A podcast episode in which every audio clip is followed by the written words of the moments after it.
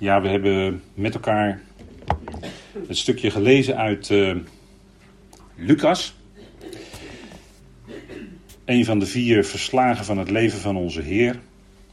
En het gaat over het wonder in de synagoge.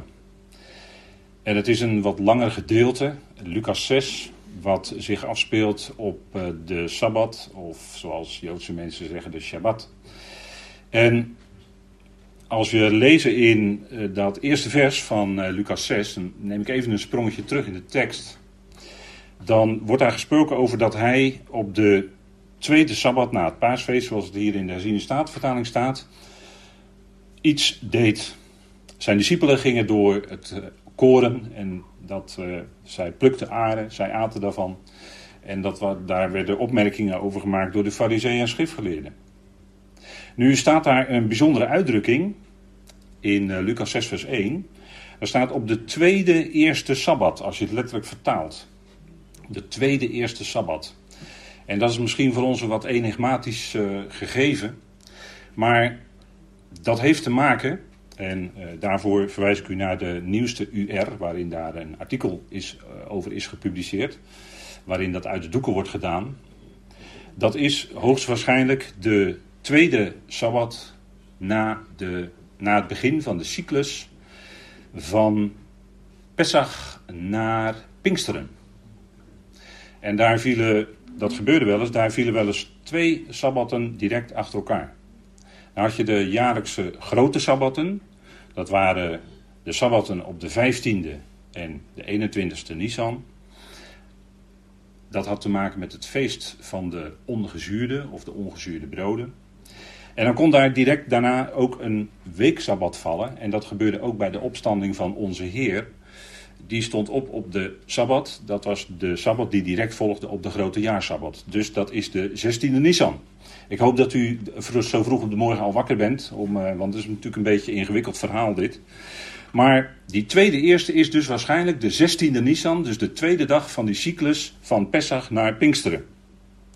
En de Heer die raakte in gesprek, zoals dat zo vaak gebeurde, met de fariseeën en schriftgeleerden.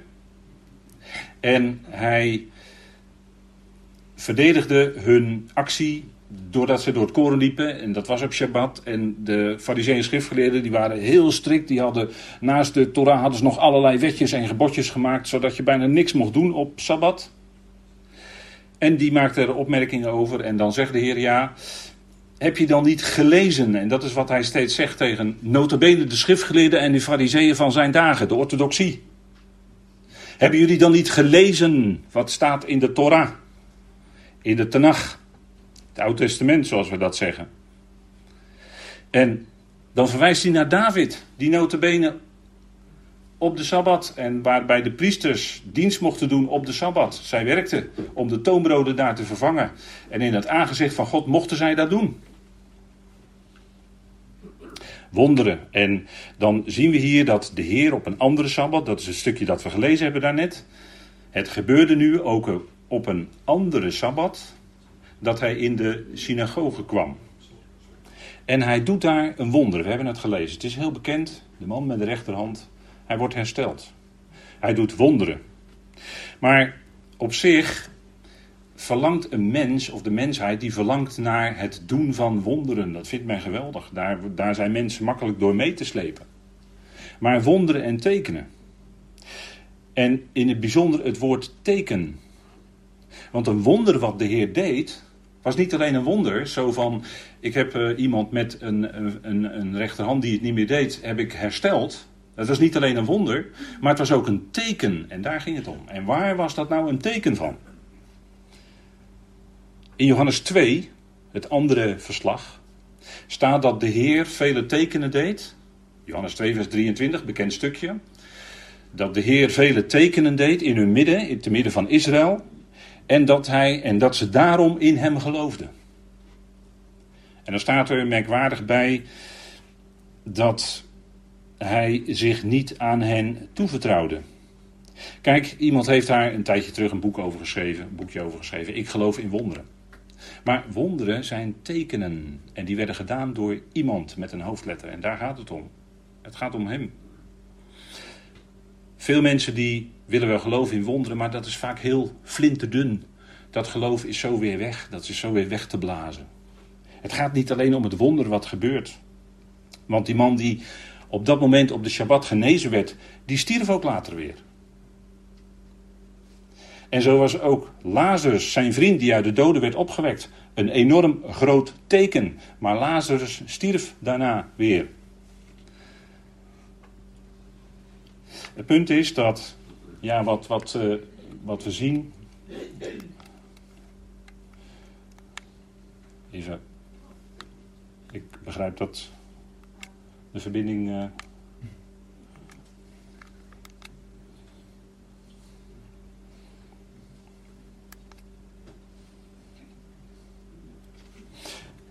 In ieder geval zijn daar, gebeurden daar wonderen en tekenen. En de Heer deed dat in de, in de synagoge. Notabene in de synagoge, in het midden van de hè, zoals de Joodse mensen dat zeggen. En later moest de Heer ook zijn volk ernstig toespreken. Een boos en overspelig geslacht, zegt hij, verlangt een teken. Maar jullie, dit geslacht, zullen geen ander teken ontvangen dan het teken van Jona de profeet. Kijk maar in Matthäus 12, hè, waar de Heer dat zegt. En eigenlijk kun je de geschiedenis van Israël, als we die geschiedenis van Israël uh, doornemen, dan zou je kunnen zien, als het, gaan, als het nu gaat in de schrift hè, om wonderen en tekenen, dan kun je eigenlijk op, op vier kenmerkende fases in, in, dat, in, in die geschiedenis eigenlijk van Israël, want dat heeft altijd met Israël te maken, kun je aanwijzen uh, wanneer wonderen en tekenen gebeuren. Het altijd bij bijzondere gelegenheden. De eerste fase was bij Mozes en Jozua. En dat is misschien een tijdspanne. Zij dwaalden 40 jaar lang in de woestijn. En ja, dat, uh, dat was natuurlijk een heel gebeuren. Numeri, uh, er staat veel over in de schrift. En de vier fasen ziet u hier samengevat. Mozes en Jozua was de eerste fase. Toen gebeurde tekenen en wonderen. Bij Mozes geweldig, de doortocht door de Rode Zee. Het was niet de Schelfzee, maar dat was de Rode Zee. Bij Jozua de doortocht door de Jordaan bijvoorbeeld. Bijzondere gebeurtenissen. Er gebeurden tekenen en wonderen. Mozes was in staat in het oog van de farao uh, tekenen en wonderen te doen. Als teken dat die God van Israël zijn volk uitgeleide zou doen en hij zou laten uittrekken uit het land Egypte. Uit de slavernij. Bevrijding. Bijzonder gebeuren. En dat gebeurde in een tijdspanne, zou je kunnen zeggen, van misschien maar 48 jaar. Want hoe lang heeft het geduurd? De uittocht, 40 jaar in de woestijn, intrekken in het land Canaan onder Jozua. En natuurlijk, Mozes en Jozua zijn beide natuurlijk geweldige heenwijzingen in hun leven, in hun wat ze deden en wat ze zeiden naar de grote profeet die zou komen. Waar ze op wachten, die voorspeld was in Deuteronomium 18. Bij een volgende bijzondere gebeurtenis was bij Elia en Elisa. Toen was het rijk, hè, dat was één rijk, maar dat was inmiddels gesplitst onder, uh, na koning Salomo. In het noordelijke tienstammenrijk onder koning Jerobeam. Dat was de eerste. En het zuidelijke tweestammenrijk, Juda en Benjamin, onder koning Rehabeam. Wat de zoon was van Salomo zelf. En Elia en Elisa. En u weet, Elia was vooral betrokken in bij dat noordelijke tienstammenrijk, bij koning Agab. En hij deed geweldige wonderen. Onder zijn hand werden geweldige wonderen en tekenen vonden plaats. Denk maar aan vuur uit de hemel. De Baalpriesters, 400, stonden te kijken. De Baalpriesters die aten van de tafel van koningin Izebel. Die waren met afgoderij bezig. Baal betekent bezitter. En als je met afgoderij in je leven bezig bent, dan moet je uitkijken dat het niet bezit van je neemt. Vandaar Baal bezitter, hè? Dat, daar, daar zit natuurlijk wel een diepere laag achter. Nee, ze zouden blijven bij de God van Israël, Yahweh die hen had verlost uit Egypte. En Elia en Elisa deden wonderen en tekenen. Elia deed er zeven en Elisa deed er veertien. Een dubbel deel, want die had een dubbel deel van de geest ontvangen. En dat was dat de profeten, de profeten zouden mannen God zijn, die het woord zouden spreken. En als de koning zelf, de koning die een herder zou zijn voor zijn volk, terechtgewezen moet worden, zou de profeet dat moeten doen. Dus dat was niet niks. En vandaar bij die verandering zie je dus dat bij Elia en Elisa wonderen en tekenen gebeuren. Maar dat is niet gebruikelijk. We hebben hier uh, een volgend moment bij Daniel. Daniel, dat was ook een bijzonder gebeuren, want het hele volk was toen inmiddels in ballingschap gegaan naar de afgoderij. Eerst was het noordelijke tienstammenrijk in ongeveer 720 voor Christus weggevoerd door de Assyriërs. En later onder Nebukadnezar was begin 6e eeuw voor Christus was de twee stammen weggevoerd en onder andere Daniel, Ezekiel, die waren bij de ballingen. En toen die 70 jaren, want ze raadpleegden de schrift. Daniel was wel iemand die de schriften raadpleegde. En die had gezien bij Jeremia dat die ballingschap 70 jaar zou duren. En die tijd was bijna voorbij. En zo werd Daniel, eh, kwam in bijzondere bediening aan het hof bij Nebukadnezar. En er gebeurde ook bij Daniel tekenen en wonderen. Denk maar aan Daniel in de leeuwenkuil. Wat een geweldige heenwijzing is naar onze Heer. Die zelf, ja, daadwerkelijk wel zelf ter dood werd gebracht. Maar daar is de, de geschiedenis van Daniel in de leeuwenkuil een type van. En, o wonder, Daniel kwam uit die leeuwenkuil. Hij was verlost als het ware uit de muil van de leeuwen. En zo was de Heer, werd zelf verlost uit de dood. De liturg had het vanmorgen over uitverkoren zijn, maar de uitverkorene met een hoofdletter is de Heer Jezus Christus natuurlijk. De uitverkorene bij uitstek, waarin alle anderen uitverkoren zijn. De gemeente, u en ik, wij zijn uitgekozen. In Hem staat er ook, hè? in Christus.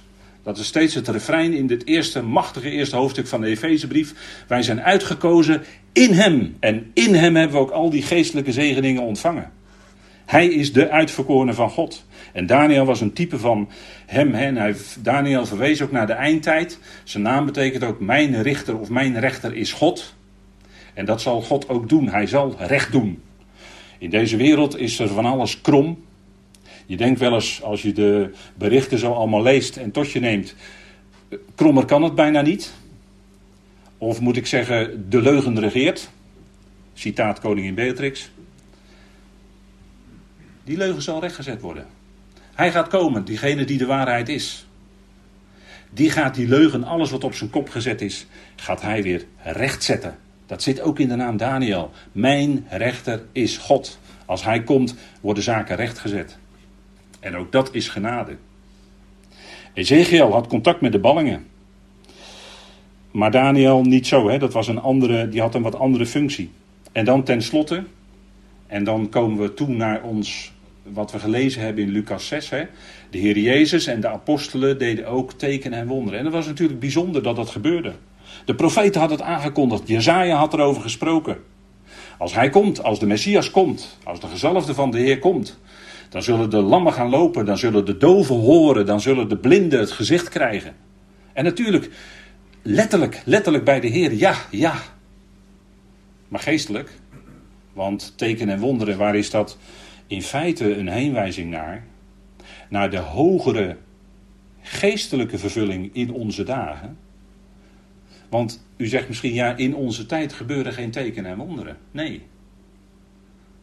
Nee, we kunnen geen genezingsdiensten houden en mensen op het podium roepen die kreupel zijn of verlamd en die worden dan genezen. We kunnen dan niet tegen die mensen zeggen, in naam van Jezus, ik genees je. Gebeurt niet. Mensen worden niet genezen. Dat is verdrietig.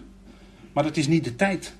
De tijd was wel toen de Heer Jezus op aarde kwam en zijn messiaschap aantoonde door de tekenen die hij deed. De wonderen waren tekenen van iets.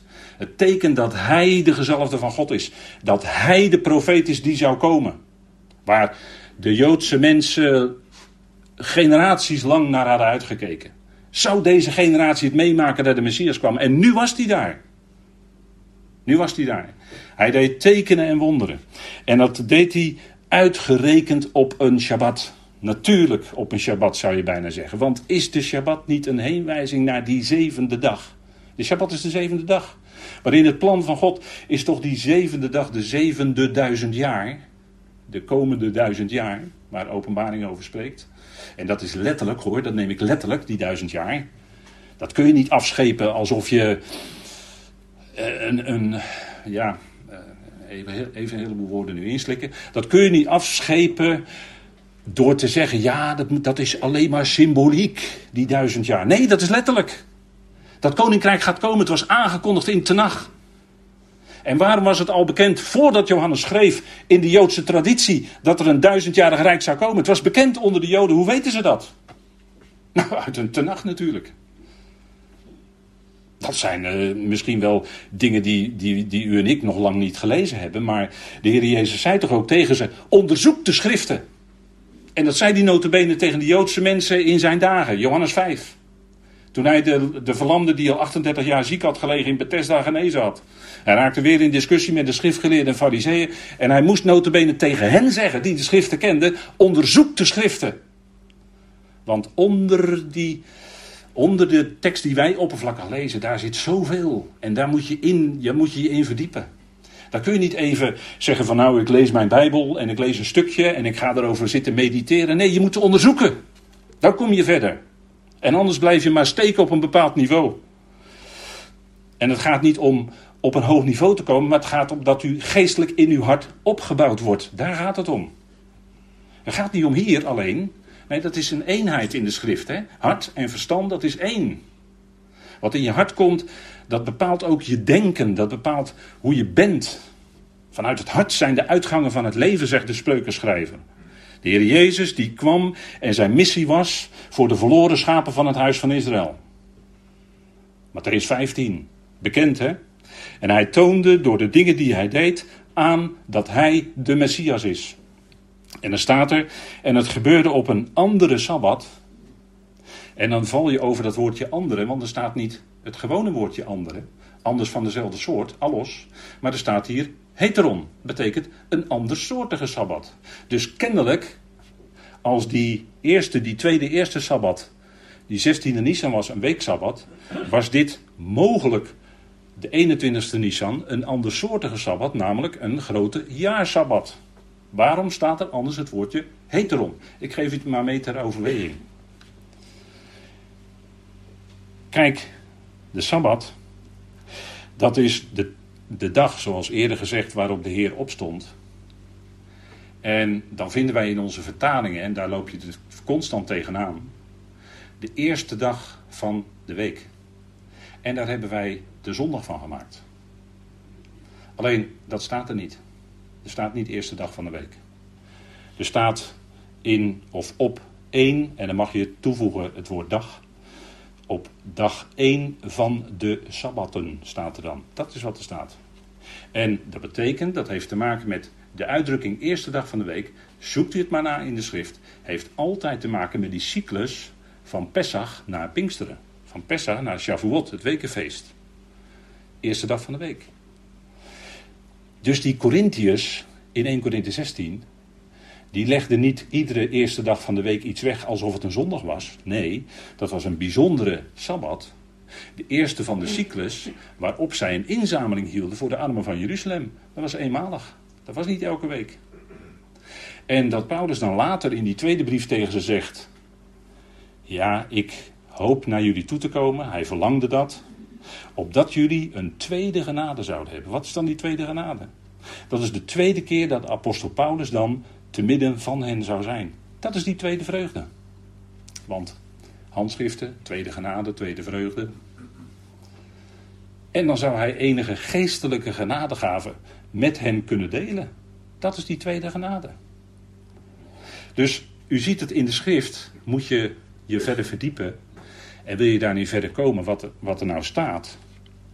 En hier was het een andere of een andersoortige sabbat. En hij gaf onderwijs. Hij gaf onderwijs niet zoals de schriftgeleerden en de fariseeën. Hij gaf onderwijs, hij kwam in de shul. Hij gaf onderwijs niet zoals de schriftgeleerden en de fariseeën. Maar hij gaf onderwijs als gevolmachtigde, staat er dan. Hè? Daar wordt het, wordt het woord exousia gebruikt, gevolmachtigde. Hij sprak anders. En de mensen, staat er op diverse keren, stonden versteld over zijn onderricht. Kent u dat? Dat u dingen in de schrift leest bij de Heer Jezus. En die is verder gaan spreken natuurlijk via de apostel Paulus. Dat is ook Jezus die spreekt, maar dan Christus Jezus. Dat is dezelfde, alleen verhoogd. Is het dan ook niet zo bij u dat u ook versteld bent over wat u dan leest bij de apostel Paulus? Dat we versteld staan over het onderricht wat hij geeft. En kijk, hij hier, dat is de zoon des mensen. De zoon des mensen is, en dat, dat zei hij ook in dat vorige stukje, is heer van de Sabbat. Dus als hij bepaalt dat zijn discipelen door het korenveld lopen en die aarde plukken en ze wrijven met hun handen, ja, dat is werken volgens de Joden natuurlijk, dat mag niet hè, op Sabbat. Nee, maar als de Heer dat bepaalt, hij is de Heer van de Sabbat. Want de Sabbat is er niet, de mens is er niet om de Shabbat. Maar de Shabbat is er om de mens. Het is precies andersom. Het is een moment van stoppen. Shabbat is stoppen. Toen de Heer het herstelwerk deed, in Genesis 1, toen stopte hij en rustte niet uit. Denkt u nou echt dat God uitrust? Denkt u dat nou echt? Dan denkt u te menselijk over God. Nee, hij stopte op de zevende dag met het herstelwerk wat hij gedaan had. De nedergeworpen wereld was zo ver hersteld zoals God het in zijn plan nodig achtte. En hij stopte. Dat is het. Het is stoppen. En een mens. Kijk, in de, in de synagoge, daar, was, daar, daar staat niet iemand, helaas in de herziene statenvertaling staat iemand, maar er staat eigenlijk een mens. Er was een mens. En het punt is dat, dat je ziet hier de tegenstellingen.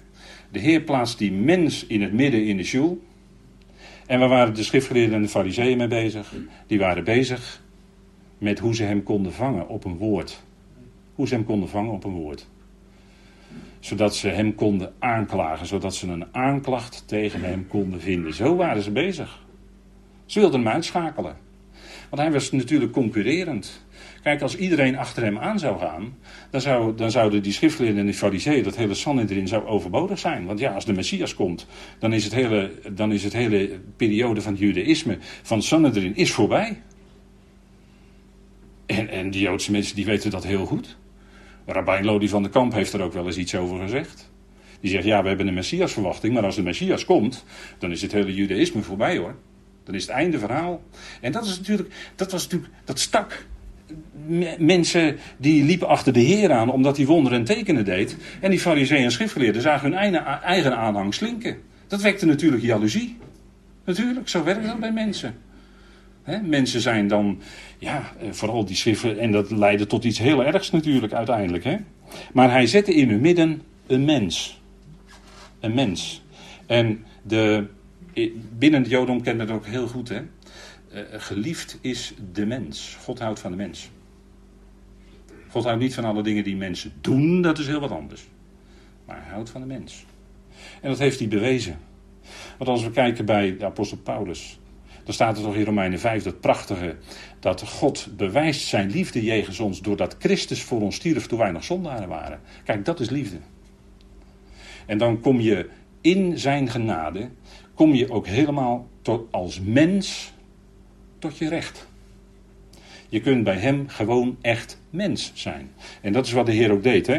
Hij stelde een mens in het midden van wie de rechterhand, hè, Lucas is een arts, dus die is iets specifieker als het daarom gaat. Hè, de, de rechterhand was verlamd, dus hij was helemaal onthand zou je kunnen zeggen. Want ja, als je je rechterhand niet meer kunt gebruiken en je bent rechts, en de meeste mensen zijn dat, dan, ja, dan kun je weinig meer doen. Ja, je hebt geen daadkracht meer. Een mens. En De schriftgeleerden en fariseeën die keken of zij een aanklacht tegen hem konden indienen, staat er dan. Ze letten scherp op. Ze waren natuurlijk heel erg op de, op de letter. De schriftgeleerden waren natuurlijk ook de soferim, de schrijvers. Die, eh, die, de, die de Tanach letter voor letter moesten overschrijven. Dus heel nauwkeurig. Dus ze keken heel nauwkeurig naar de Heer. Wat doet hij? Wat doet hij daarmee? En, ze waren er vooral op gespitst of hij niet op een Shabbat genezen zou. Want dan doet hij iets op een Shabbat. En ja, dat is toch altijd een beetje tricky in hun ogen. Ze letten scherp op. Of hij op de Shabbat zou genezen. Kijk, en genezing, daar gaat het hier om. Genezing, dat kennen wij ook in ons woord therapie. Dat is in het Grieks het woord therapeuo. En dat heeft met warmte te maken. En werkelijke innerlijke genezing, want daar, daar is natuurlijk een beeld van. Hè? In onze tijd gebeuren niet tekenen wonderen dat je, dat je been wordt hersteld of dat je, arm wordt hersteld. Maar wel je innerlijk. Je innerlijk gaat, gaat hersteld worden als je tot geloof komt. En je gaat leven in, uit en van genade. Dan gaat dat innerlijk naar God toe wordt hersteld. Dan worden van binnen dingen hersteld. Want je kunt gekwetst zijn als mens in je ziel. Dat kan in de jeugd al gebeuren. En dan kan het zo zijn dat je, ik, ik zeg niet dat het een automatisme is, maar het kan wel zo zijn dat je door de warmte en de liefde van het evangelie van binnen hersteld wordt. Dat is de therapie van God. Zijn liefde en zijn genade die van binnen in je gaan werken, zodat je misschien de bittere verwijten had die jij, die jij uh, hebt ten opzichte van mensen die jou vroeger iets hebben aangedaan. Ik noem maar iets, hè. Dat je die bittere verwijten met God kan bespreken en dat het kan veranderen van binnen. Dan komt de warmte van binnen en dan ga je misschien zelfs wel bidden voor diegene die jou iets akeligs heeft aangedaan. En dan kan jouw houding naar die ander gaan veranderen. Dat is de warmte van Gods liefde, gaat dan functioneren. Hè? Dat, dat zit. Kijk, dat is als je, als je deze geschiedenis zo overdenkt. En, en dan had je aan de andere kant, hè, de Heer die betoonde zijn liefde aan degene die hij daar in het midden stelde zo. En hij stelde natuurlijk wel voor iedereen goed zichtbaar in het midden, hè, zijn liefde. Voor die mens. En aan de andere kant had je die schriftgeleerden en fariseeën. Die, die waren bezig of zij niet uh, een aanklacht tegen hem konden vinden. Een aanklacht tegen hem konden vinden. En het woord aanklacht, dat kennen wij wel in onze samenleving. Dat is categoriseren. Dat is het woord categoria in het Grieks. Nou, dat klinkt bijna als ons woord categoriseren. En daar zijn wij heel goed in. Mensen in hokjes stoppen. Jij bent van die partij, jij bent van die partij, jij bent van die partij. Jij bent zo. Tegenwoordig noemen ze dat framen. Hè? Framen. Dan word je geframed. En dan is dat frame belangrijker dan de inhoud. Ken je dat? Ik uh, kom dat regelmatig tegen. Dat ik denk van, nu wordt diegene of die groep wordt geframed, maar het gaat niet meer over de inhoud. Hè? Het gaat om het frame. Het gaat om het kader eromheen. Het gaat niet meer om de inhoud. En dat is wat die fariseeën en schriftgeleerden ook deden. Ze waren aan het categoriseren. In welk hokje kunnen we hem passen? Maar hij paste natuurlijk niet in een hokje. De Heer paste niet in een hokje. Natuurlijk niet. Want hij sprak niet als de schriftgeleerden zelf of als de fariseeën. Maar hij sprak als gezaghebbende. Hij sprak als iemand die volmacht heeft. En ze stonden versteld over zijn onderwijs. En dat is wat we zouden doen, hè? Horen naar dat woord lezen, die schriften, daarmee bezig zijn, ze onderzoeken. En het gaat er helemaal niet om per se in de eerste plaats naar wie je luistert, maar het gaat erom dat je naar de schrift luistert. Daar gaat het om. En dat andere is allemaal secundair, is allemaal veel minder belangrijk. Het gaat om de schrift. Dus zij zochten of ze iets konden vinden om hem te beschuldigen. En dan zegt de Heer, of dan plaatst de Heer dus hem in het midden en dan stelt hij een vraag. Want eh, zij werden natuurlijk. Uh, hij, stel, hij stelt diegene in hun midden. En hij kende hun overwegingen. En hij zei tegen de man met de verschrompelde hand: Sta op en ga in hun midden staan. En hij stond op en ging staan. Hij kende hun overwegingen. Hij kende hun redeneringen. Dat kennen wij ook wel met het woord doorredeneren. Hè? Kennen, we, kennen we dat wel, hè? doorredeneren. Hij kende hun redeneringen. En Paulus zegt later, en Paulus is natuurlijk superscherp altijd. Paulus die zegt later dat de overwegingen of de redeneringen van de wijzen van deze wereld, die zijn uh, leeg. En dan zet hij tegenover de boodschap van het kruis. Het woord van het kruis, dat heeft kracht. Maar de redeneringen van de wijzen van deze wereld, in het, in het licht daarvan, is leeg. Stelt niks voor. Ze zijn vruchteloos, ijdel. En daar citeert hij Job, daar citeert hij Tenach, als hij dat zegt. Jezaja, meen ik. Het was al gezegd. De wijze van deze wereld, en natuurlijk in de wereld waarin de apostel Paulus rondliep, Athene, Areopagus, de wijze van deze wereld, noem ze allemaal maar op. De Griekse filosofen die al 500 jaar een enorm wijsgerig gebouw hadden opgezet. En Paulus die prikt daar doorheen en die zegt, kijk, het woord van het kruis, dat heeft kracht. Dat heeft levensveranderende kracht. Dat maakt een mens werkelijk warm van binnen. En dat doen al die filosofen niet. Dat is prachtige filosofie. Oeh, dus de filosofie van Immanuel Kant. Oh, geweldig, Schopenhauer. De schrift. Hebben de schriften. Dat is wat beklijft. Dat is wat je steun en kracht geeft in je leven om verder te kunnen. Dat plan van God wat we mogen kennen. En kijk, dat, dat is het punt hè. Hij kende hun redeneringen. En dan staat er in Johannes 2 ook. Johannes 2 vers 4 en 25. Hij vertrouwde zich niet aan hen toe. Want zij geloofden op grond van zijn tekenen. De wonderen die hij deed. Daarom liepen ze hem achterna. Maar dat gaan ze in de toekomst ook doen als de antichrist komt, als de wetteloze komt. Die zal ook bedriegelijke tekenen en wonderen doen. En krachten, staat in 2 Thessalonicense 2. En de hele wereld gaat er zo in mee. Dat gaat gebeuren. Dat, dat, gaat, dat gaat de wereld zien. Maar ze, ze volgden de Heer om de wonderen en tekenen die hij deed. Maar dan staat er in Johannes 2, hij vertrouwde zich niet aan hen toe omdat hij wist wat in de mens was. Dat hij de mensen van binnenuit kende. Toen hij Nicodemus ontmoette, toen sprak hij met de leraar van Israël. En toen zei hij Nicodemus, wat ik je nu vertel over wedergeboorte. Ben jij de leraar van Israël en begrijp je zelfs deze dingen niet? Er was toch uitgebreid over gesproken in Ezekiel, in Jezaja, in Joel. Wordt allemaal gesproken over de uitstorting van de geest en de vernieuwing van het volk, wat daardoor zou gebeuren. Nicodemus als de leraar van Israël had dat moeten weten, zeker, zeker. En toch beperkt, hè? Hij wist, hij kende de mens van binnen. Tegen die verlamde in Bethesda, die daar 38 jaar had geleden, gelegen en geleden. Eh, want er was steeds niet op tijd als dat water in beweging kwam. Hè, dat water was dood water en dat is eigenlijk een beeld van de wet. Maar dat water werd soms door een boodschapper uit de hemel werd in beroering gebracht, werd het levend water. En daardoor konden mensen genezing ontvangen. Want door genezing ontvang je door levend water van het woord. Let u maar op, als het gaat over doodwater heeft het te maken met de wet. Maar levend water, dat is wat hij gaf. Uit zijn binnenste, degene die gelooft, uit zijn binnenste zullen stromen van levend water komen. En dat heeft te maken met die vervulling van die schrift. En hij wist, en, en toen aan het eind, in Johannes 21, dan zegt Petrus tegen hem: Ja, Heer, u weet alle dingen. Toen de Heer hem drie keer vroeg: Heb je mij lief? Toen zei Petrus uiteindelijk, ja heer, u weet alle dingen. U weet wat in de mens is, met andere woorden. En als je, heel Johannes hebt gelezen, dan weet je dat ook. De Heer weet het. De Heer kent je van binnen. Wij kijken tegen elkaars buitenkant aan en we weten niet de diepste overweging in ons hart. De Heer weet ze wel. En dat, dat, dat moet u positief zien. Ik zie dat altijd positief. Want als we bij de Bema zijn, dan zal al die verborgen raadslagen van de harten zullen openbaar worden.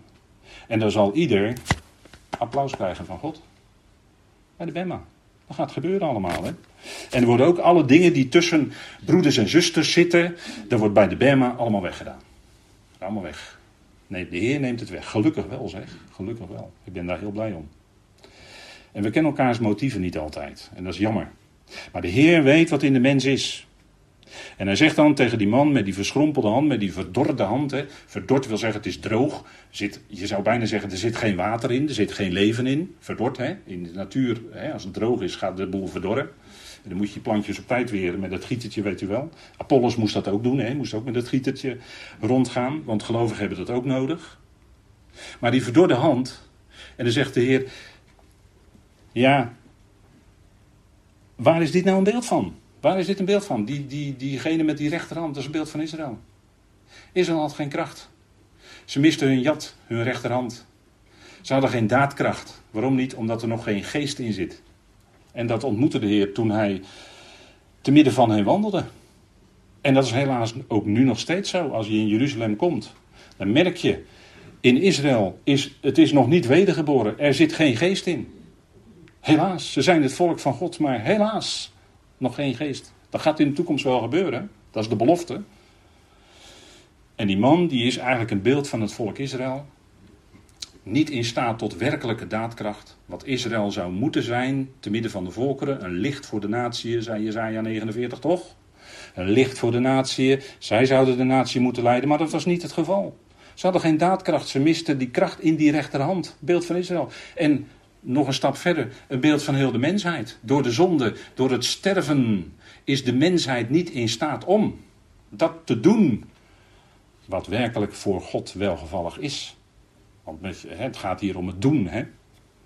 Je rechterhand, Je jat, dat is waarmee je beweegt, waarmee je de dingen doet. De mensheid is niet in staat om. Maar daar komt verandering in. En er kwam verandering in omdat hij gekomen was. En dan zegt hij eigenlijk: word gewekt. Hij gebruikt het woord wekken of wakker worden. Word gewekt en sta op, zegt hij tegen diegene. En ga in het midden staan. En dat zal Israël ook gaan doen in de toekomst.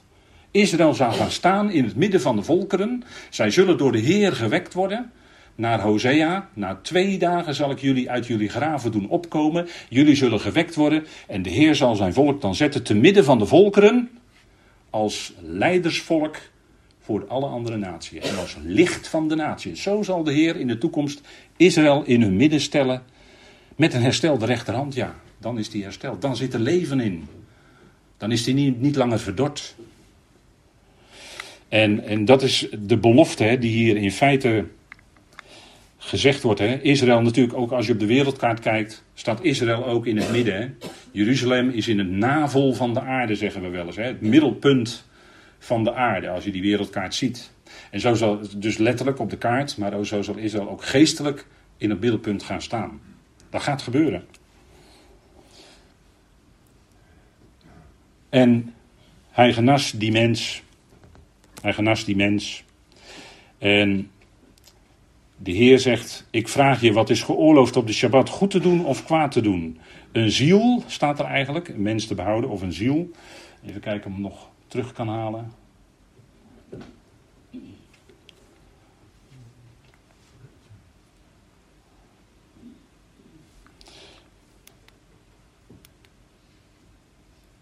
Wat is geoorloofd op de Shabbat? Goed te doen of kwaad te doen?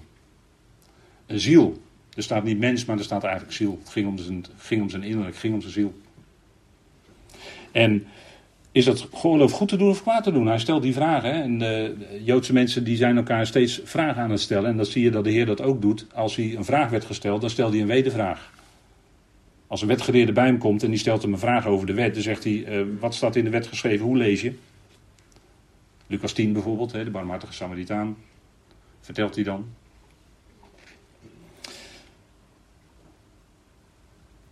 Zij overwogen en hij genas. Hij werd gezond. Hij zegt: strek je hand uit, strek je rechterhand uit. En hij werd genezen. Steek je hand uit. En hij deed dat en hij werd hersteld, gezond als de andere. En ook in het woord hersteld dat is, dat is uh, hetzelfde woord als wat, waar Peters over spreekt in Handelingen. Waarvan die, dat, dat, dat Peters daar zegt dat, dat Israël, de vervallen hut van David, zal opgebouwd worden. In de wederherstelling van alle dingen waarvan de profeten gesproken hebben. Nou, dat wederherstellen, dat is hetzelfde woord als wat hier staat voor die hand. En dat, daar zit dus een lijntje in naar het volk Israël, wat in de toekomst die wederherstelling van alle dingen in de duizend jaar zal meemaken. En er zal alles vervuld worden waarvan gesproken is dat het zou komen. En hij vervulde dat ook daadwerkelijk. Het ging om die ziel van die mens. En het ging ook bij de Heer natuurlijk om de ziel van Israël. Waar een geest in moest komen. want er is altijd verwarring tussen wat is nou ziel en wat is nou geest. Maar geest is datgene wat hoger is dan de ziel. De ziel is het kennen, denken, willen, voelen van de mens. Maar de geest is datgene wat die ziel kan aansturen. De ziel. En hij stelde de vraag en daar gaven ze geen antwoord op. En dan uh, kijkt hij hen allen rondom aan. Hij had ze rondom aangekeken, staat er dan. De schriftgeleerden en fariseeën. En er staat er in een ander verslag in Marcus staat er dan. Dat hij hen aankeek vol verontwaardiging, vol verontwaardiging en tegelijkertijd bedroefd over de verharding van hun hart. Verontwaardiging, vermoedelijk vanwege hun ongeloof, want daar liep hij constant tegenaan. Maar bedroefd tegelijkertijd, dat kan. Je kunt tegelijkertijd hevig verontwaardigd zijn over iets. En tegelijkertijd bedroefd over de verharding van het hart. En dat was de Heer ook. Hij was bewogen met zijn volk. Hij was met innerlijke ontferming bewogen over de mens die hij tegenkwam. En ook hier was dat, en bleek dat ook. En hij zegt, strek die, strek die hand uit, de uitgestrekte hand. Was het Mozes niet? Over wonderen en tekenen gesproken. Die zijn hand uitstrekte waardoor er een pad ontstond door de Rode Zee. De Heer zei tegen Mozes: strek je hand uit. En hij deed het en er kwam een pad door de Rode Zee. Wordt nu nog verfilmd, hè? En dat is natuurlijk, dat, dat duidt op dat de Heer dan krachten gaat doen. En in handelingen refereert Petrus of Johannes, die refereert daaraan. En die zegt, kijk, die krachten, tekenen en wonderen, die gebeurden door de uitgestrekte hand van God. Want degene die uiteindelijk die wonderen en tekenen bewerkte, was God zelf. Dat zegt Petrus ook in Handelingen 2 in zijn toespraak. Dat God door de hand van de Heer Jezus die tekenen en wonderen deed, was Gods werk. En daarmee liet God zien, kijk, dit is de uitverkorene. Dit is de Messias die beloofd was. Dit is waar jullie al duizenden jaren op gewacht hebben. Na de oerbelofte al aan Adam en Eva gegeven. Dat, dat, dat zaad van de vrouw zou de, zou de kop van de slang niet vermorzelen, maar zou het hevig verwonden, staat er dan. Want de slang gaat dan nog niet, de slang gaat niet dood, hè, want dat is een geest. En zijn hand werd hersteld. En dan denk je nou, die fariseeën en die schriftgeleerden, die zullen wel blij zijn. Dat die, dat die man genezen is. Maar helemaal niet, ze waren helemaal niet blij. Ze waren met hele andere dingen bezig. Ze waren bezig hem te categoriseren. Ze waren bezig hoe ze hem konden vangen op een woord. En zelfs toen hij zijn vriend Lazarus had opgewekt uit de dood, staat er in Johannes zelf. Eh, daarna beraadslaagden zij hoe ze hem konden ombrengen. En dat gebeurde hier ook. Leest u maar in Matthäus 12, daar staat het ook. En Marcus 3. Legt u die geschiedenis maar naast elkaar, dan heeft u het complete verhaal. En zij overlegden dus hoe ze die levensvorst, want hij gaf leven aan die man terug. Hij herstelde zijn rechterhand. En aan de andere kant zie je dus dat die wettisch ingestelde fariseeën en schriftgeleerden, ja, de wet, zegt Paulus later, 2 Korinthe 3, de wet is een bediening van de dood. De wet is een bediening des doods. De ziel die zondag zal sterven, dat het niet altijd gebeurde, was vergeving van God, was genade van God. Maar de ziel die zondag zal sterven. De houtsprokkelaar op de Shabbat, lees nu maar die maar. De houtsprokkelaar op de Shabbat, die moest gedood worden. Houtsprokkelen. Nou, onschuldige bezigheid is er niet, hè. Maar hij deed het op de Shabbat. En dan moet je gestenigd worden volgens de wet. Was een bediening van de dood. Was een bediening van veroordeling. En dat is altijd onder wettisch ingestelde mensen. Die zijn altijd bezig te denken: waar overtreedt die andere gelovige de wet? Dan kan ik hem veroordelen. Want jij hebt niet voldaan aan de regel. Maar er is iets veel hogers dan de wet. Dat is genade. En dat is wat Paulus mocht. Dat is een veel hoger principe. Vraagt u het maar aan een jurist. Wat is een hoger principe dan de wet? Genade, dat je gratie krijgt. Onlangs nog in het nieuws, hè? mensen waren er verontwaardigd over. Er was iemand die gratie kreeg, van de koning, notabene.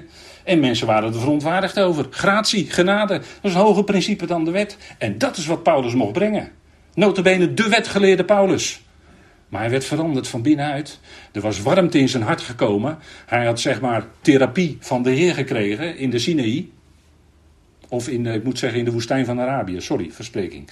Woestijn van Arabië. Daar had hij onderwijs van de Heer gekregen. En dat had zijn hart verwarmd van binnen. En het was een hele andere Saulus Paulus geworden. En hij kon als geen ander dat hogere principe genade spreken. Wat ver uitgaat boven de wet. En dat is waar u en ik geweldig blij mee zijn. Ik denk dat u daar blij mee bent. Als ik zo uw gezichten zie, die staan niet allemaal blij, maar u bent er wel blij mee, dat weet ik. Oh, kijk, nu gaat het ineens veranderen. Ja, nou, ik ben er ook geweldig blij en dankbaar mee. En daar getuigen we van. En daar getuigt die Heer van. Hè? De uitverkorene bij uitstek. Die alles, maar dan ook werkelijk alles voor ons heeft overgehad. Alles. Tot in de dood aan toe. En God wekte hem op naar de belofte. Hij geloofde dat vader hem zou opwekken uit de dood. En vader deed het. En, hij, en daarmee was het vertrouwen van de zoon natuurlijk niet te schande geworden. Nee. Het werd beloond aan alle kanten. En uit die rijkdom, uit die rijkdom, plukken wij dagelijks. Ik zou met Johannes 1 willen zeggen: genade op genade. Nou, dat is heerlijk, hè? Goed, we zullen het hierbij laten. Amen. Amen.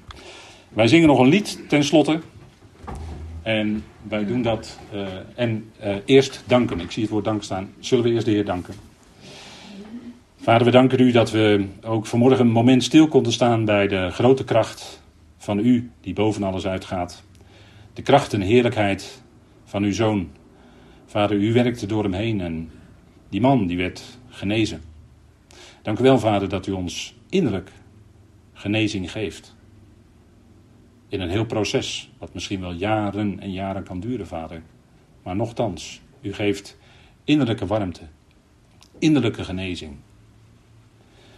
Dat is alles waard. Als we in de rechte verhouding tot u komen te staan en u kunnen danken voor de genade die u schenkt in Christus Jezus. Vader, wat geweldig is dat. We danken u daarvoor. We danken u dat we geroepenen zijn, uitgekozenen zijn voor de nederwerping van de wereld. In Christus, Vader, het is geweldig. We danken u daarvoor en we danken u dat we Hem als de uitverkorene hier aan het werk zien. Die mens, die ziel, Hij had er oog voor. Vader, doe ons ook oog hebben voor die ander. Voor die mens, die ziel die we ontmoeten op onze weg. Zodat we die ander misschien iets kunnen meegeven van uw genade. En ook dat is genade, Vader, als we dat kunnen doen. We danken u voor uw goedheid, uw trouw, uw liefde. We danken u dat we door alles heen dat woord hebben wat ons opbouwt, wat ons bemoedigt, waardoor we gevoed en gekoesterd worden door u. Vader, dank u wel daarvoor. Dank u wel voor dit moment wat u gaf. Dank u wel voor ieder die hier was. En ieder die op afstand meekeek en luisterde. Dank u wel. Wilt u een ieder genadig nabij zijn, ook in de komende week. We danken u dat we door u stap voor stap verder kunnen. Totdat de bazuin klinkt. Vader, we danken u daarvoor. In de naam van uw geliefde Zoon, onze Heer Christus Jezus. Amen.